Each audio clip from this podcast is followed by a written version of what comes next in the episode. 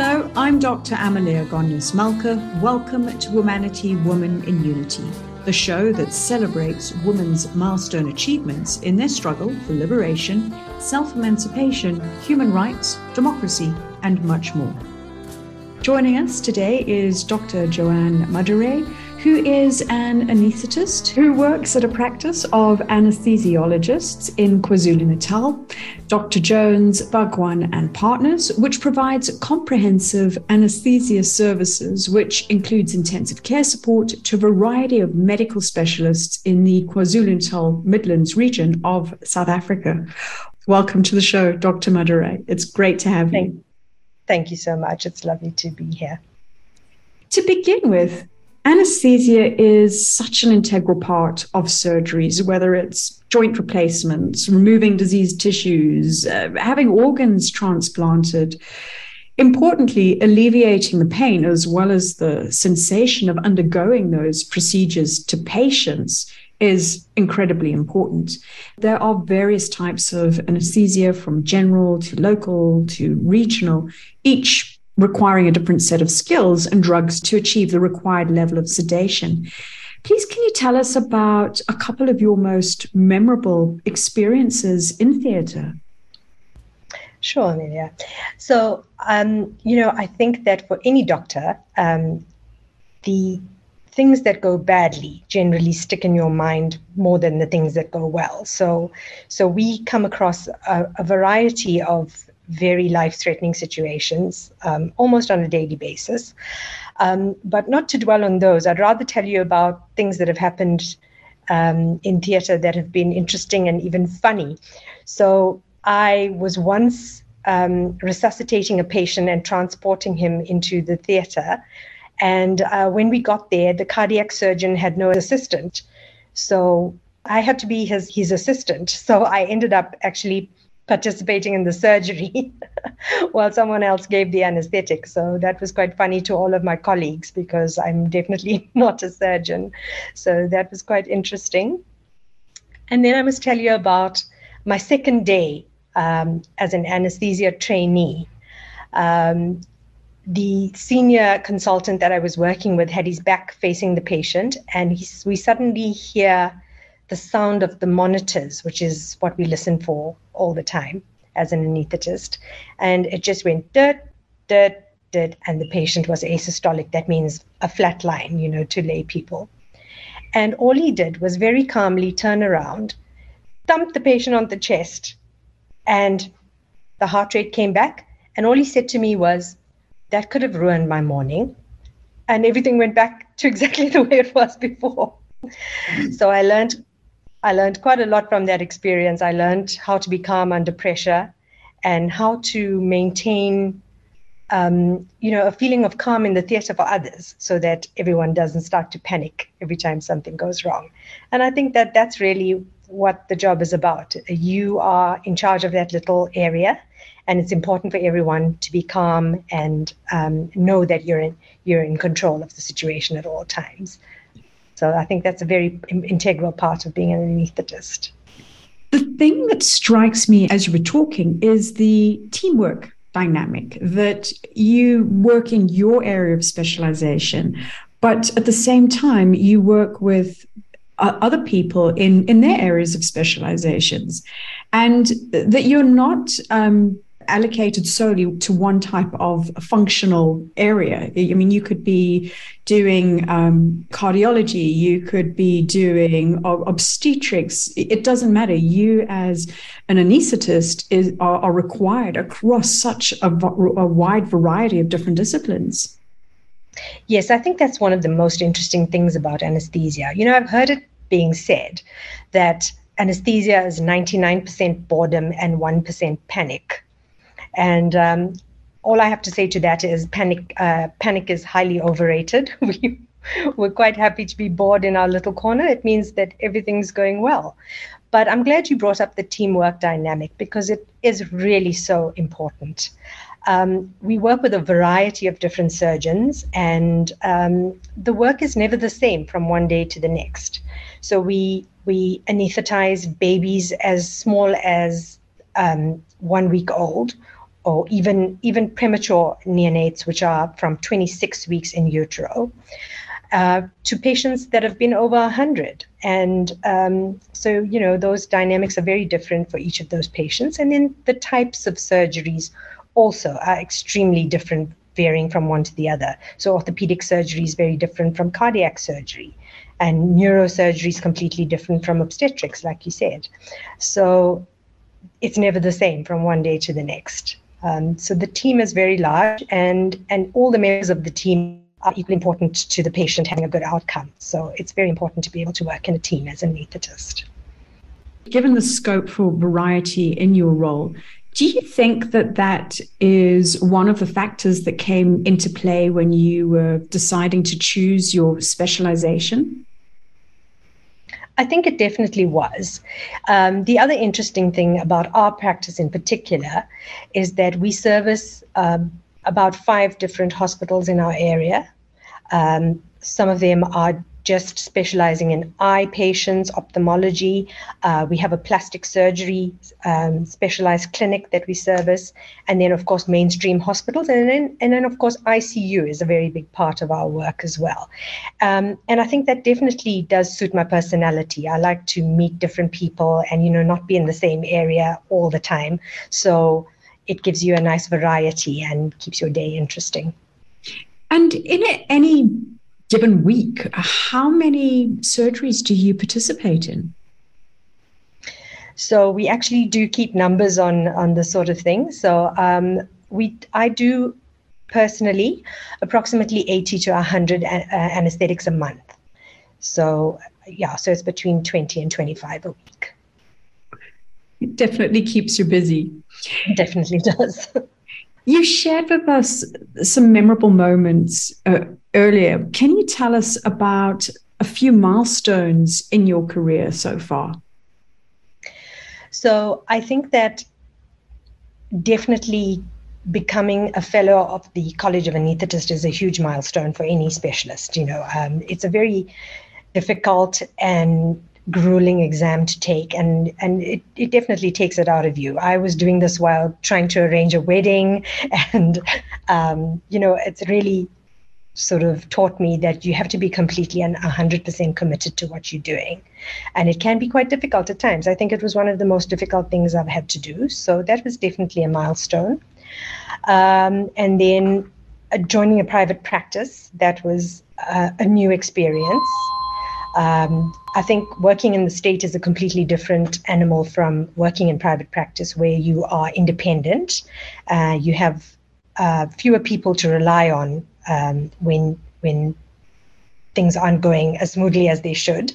But luckily, in our group practice, we we support each other very very well, and um, so some of that you know is alleviated by the fact that I've got partners. Uh, and then another milestone this year was that I got to work with Gift of the Givers in one of their uh, collaborations. So I was very, very pleased uh, to be able to do some work for them. And I hope that there'll be more of that in the future. Thanks for walking us through some of the milestones in your journey. You're listening to Womanity, Woman in Unity, and today we're talking to Dr. Joanne Modere, who is an anaesthetist in South Africa. We would love to receive your comments on Twitter at Womanity Talk. You spoke about the challenges of taking the exam and becoming a fellow. And one question that I often ask guests, particularly in the medical space, is about the ratio of women in a discipline in comparison to men. Plus, also compounded is the fact that we do have a shortage of doctors and specialists in various disciplines within the South African space.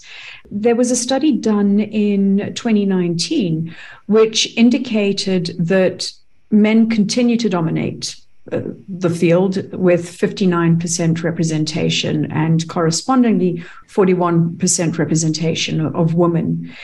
What do you think are some of the dynamics and how are women represented within the uh, anesthesia space? So I think historically, um, it hasn't been a speciality that women have chosen easily. Um, and I think that's really to do with the challenging nature of the after hours work. Uh, there is a lot of after hours work. You have to be able to drop everything um, to be able to go out to your patient, and uh, especially if you're in ICU. So it tends to put women off from choosing anesthesia as a specialty. Having said that, uh, one of the things I was told when I was thinking of joining up as a registrar was that you can actually choose your hours. You don't have to, you know, you can choose that you want to um, work on a Monday afternoon for a certain surgeon. And that's not difficult to do. I do have colleagues that have done that sort of thing, and they do manage it very, very well. I have chosen to be in a group practice and to uh, work full time. So my after hours is quite onerous, but you learn to work around it. I think it's it's difficult, but but it's not unmanageable. I've I've done it for 15 years now, and it hasn't been it hasn't broken me yet. so negotiating hours of work is one aspect. What would you say have been some of the other gender challenges that you've experienced in your career? And I ask this really from a point of view of being able to share lessons with other women so that they potentially don't have to walk the same path that you took and they can uh, tackle the situation immediately. So, again, I must tell you a funny story about. Um, going to see a patient in, in, in the ward and explaining introducing myself firstly, and then explaining to him all about the anesthesia for his procedure, uh, from what to expect when you get to theatre and what to expect during and after, and a long, detailed explanation. And at the end, I said, Do you have any questions? And he said, Yes, what time is the anaesthetist coming? oh, wow. so I think that one of the challenges that I do have is that there are a lot of preconceived notions of what anaesthetist should be like. And it's not just amongst men either. You often get female patients say to you, Oh, you're an anaesthetist. I was expecting a man. Um, and it hasn't changed in, in a very long time. So I hope that in the future it will be less like that. Uh, in the practice that I work in, uh, Jones Bhagwan and Partners, we have five ladies, um, which make up uh, a quarter of the practice. So, um, so it is an unusual situation, but um, but it is it is great to have the female colleagues, and and I think the patients are getting more used to seeing us. What do you think we can do to help overcome these types of, of stereotypes? So I think that um, medical schools are, are doing a lot to to enroll more girls. That's the first um, the first thing, and then I think making it easier in the workplace once you are in. Um, it's not so difficult in state practice to have time for maternity leave and things like that. Um, I was in private practice when I when I had to take maternity leave twice. My practice was extremely supportive of me. Um, it was the first time for them they had to consult uh, attorneys and um, and labor relations people to work out how it was going to exactly uh, play out. But in spite of the effort, it was done, and um, I I managed very well, and they managed uh, the whole situation very well. So I think in the workplace, you definitely need to have support from your employer or your partners. In in my case, and I received that, and it was it was really amazing and very supportive of them. So this is more of what we need, definitely. You've really demonstrated that it is doable. And this is exactly. one aspect that I think women often have to contend with is how do you have a family life? How do you have family and still have a fulfilling career? So it's that's a question that I get asked all the time, and um, I think it, it, there's never a right answer with that. There are times when I do miss my children's uh, sport events or something like that at school. But I think for the most part, I make up for that um, in the time that I do have off. And it's important to spend the time that you do have doing, uh, spend it, it's, it must be quality time, the time that you do spend. And the kids need to also realize that I have a career which is important to me and important to other people.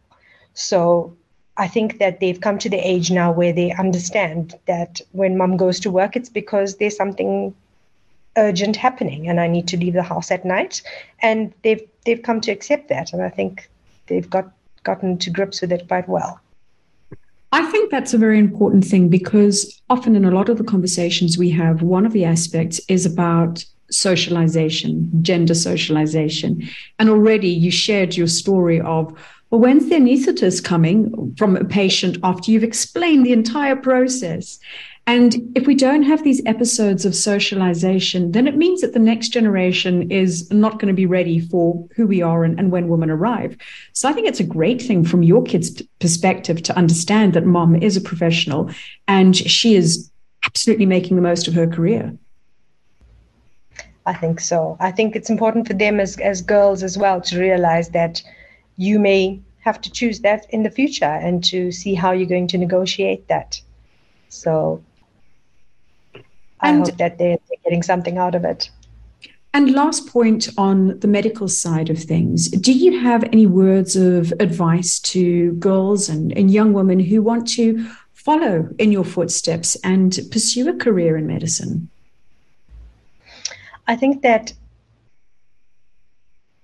medicine needs women and we make a difference. We, we bring a different dynamic to the patients. I've often been told, but doctor, you listened to what I was saying. Or um, especially in the case of ICU, where there's a lot of end of life decisions being made. I've had patients write to me afterwards saying, it was lovely to actually talk to somebody who um, had the time to sit with us or explain that to us. Uh, and I think that women are different when it comes to those things than men we're not afraid to show a little bit of emotion. And I don't think that that's a weakness at all. If you're dealing with a grieving family who are, you know, about to lose their loved one, it's fine to show them that you're actually very sad about what's going on. And I think that men find that more difficult. So I think women bring that different dynamic to, to medicine, which is very, very important.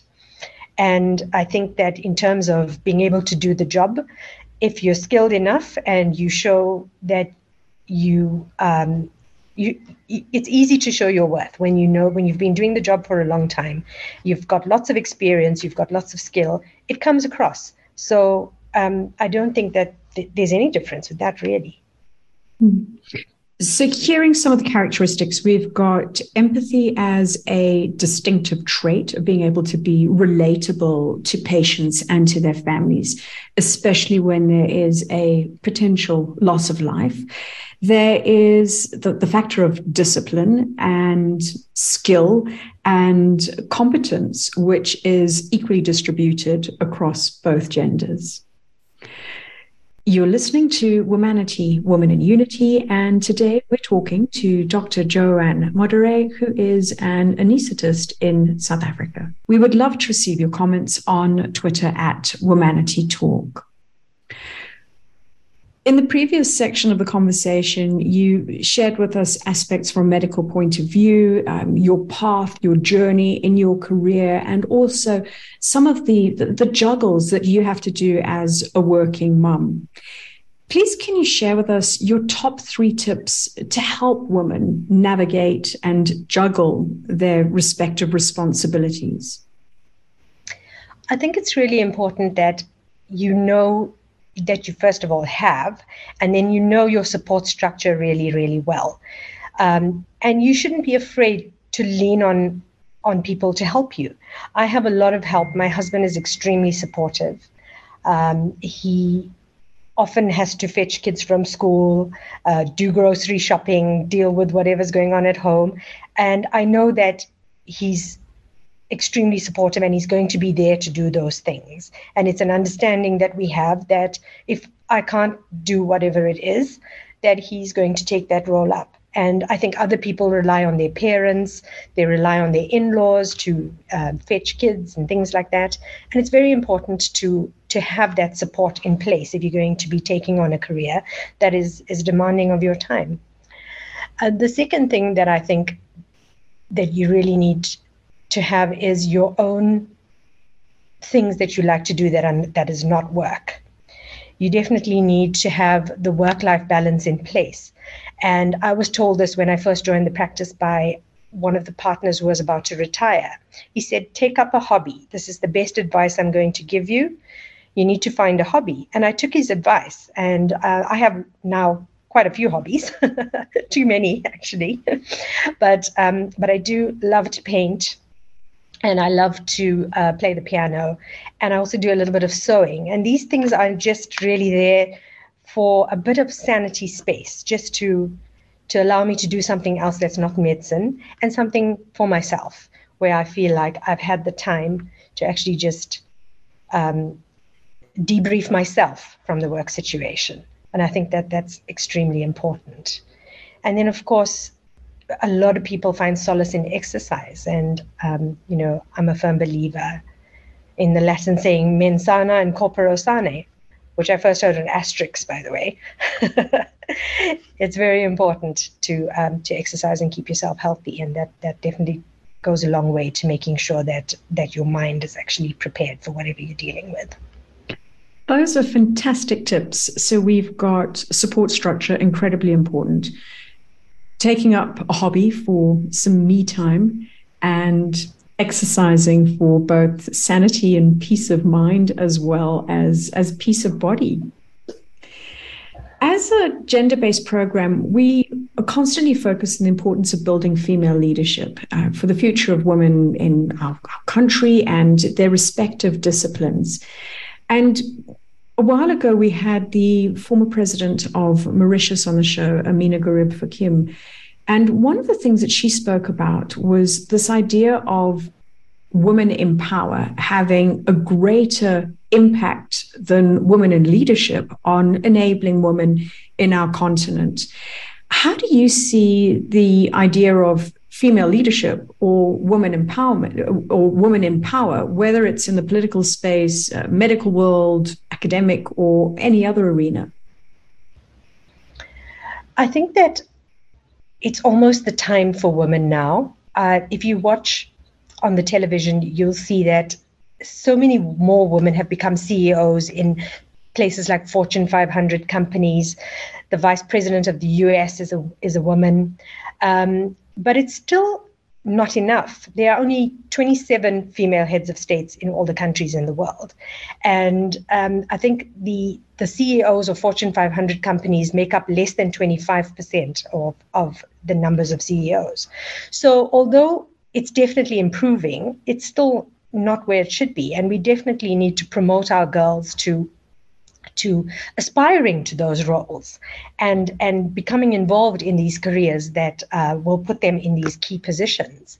And I think that one of the ways to do that is to educate them to to start from a very young age, inculcating in them the desire to want to do those those jobs uh, promoting things like the STEM subjects, you know, science, technology, engineering, and mathematics. I feel that this is definitely a very important sector. Um, the overall numbers of people that are actually um, going towards those careers is actually very, very few, especially in South Africa. I, I read an article about this very recently. So I think encouraging those educational sectors to promote girls and to push them into these careers is definitely the way forward. And I think I agree with um, um, the president of Mauritius who who made that statement because when women are in power, you can do so much more to uplift the women around you. Um, and I think that, that that's definitely the way forward. And although we've come a long way, there's still so much more to do. Well, thinking towards the future, I mean, what world would you imagine for your girls when when they grow up? I definitely want them to, uh, you know, they must pursue a career in in a field that they love, first of all. But I think my husband and I have already started grooming them to to be um, scientists and and and look at mathematics and economics and things that I, I may not have thought of myself when I was their age. Um, I think that there's so much more available for them and they need to take every opportunity and, and, and grasp it and, and run with it medicine is an ever evolving discipline. There's always new developments that are taking place and advances and, and cutting edge technology to understand how we can better combat disease and obviously attain better patient outcomes. What are some of your views about lifelong education for progression of a field and also as an individual to be at the forefront of your discipline? So I think that continuing medical education is an absolute necessity. I don't think that it's possible to um, to be a doctor in this day and age and not do any continuing education, because the fields are evolving so rapidly, and um, almost every other month there's a new medication or a new procedure that comes on the market. So it's an absolute necessity as far as I'm concerned. Um, I think you have to keep pace with technology also. Uh, when I came through the registrar program, ultrasound was only a thing that you did on pregnant women. But we use the ultrasound in theatre now on a daily basis. So it's a it's a thing I've had to learn. It's been a steep learning curve, but you definitely need to keep up with medical education and the technology that's that's coming into your field. It's not negotiable, really. That's such an important insight and attribute, this view of lifelong learning and remaining relevant in your discipline, in your field, so that you're continuously being able to achieve and, and serve at the top of your game. You're listening to Womanity, Woman in Unity, and today we're talking to Dr. Joanne Modere, who is an anaesthetist in South Africa. We would love to receive your comments on Twitter at Womanity Talk everybody has a different path in life and sometimes that path has more deviations than than others. So one question that i ask all my guests is about some of the factors that they feel have contributed to their success.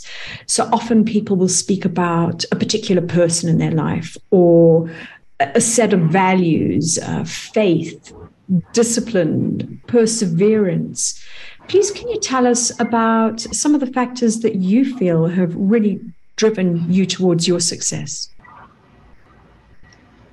Um, so I think definitely faith has a lot to um, to do with my success. I couldn't attribute it to anything else. I am a, um, a very firm believer in Christianity, and I do pray and meditate a lot.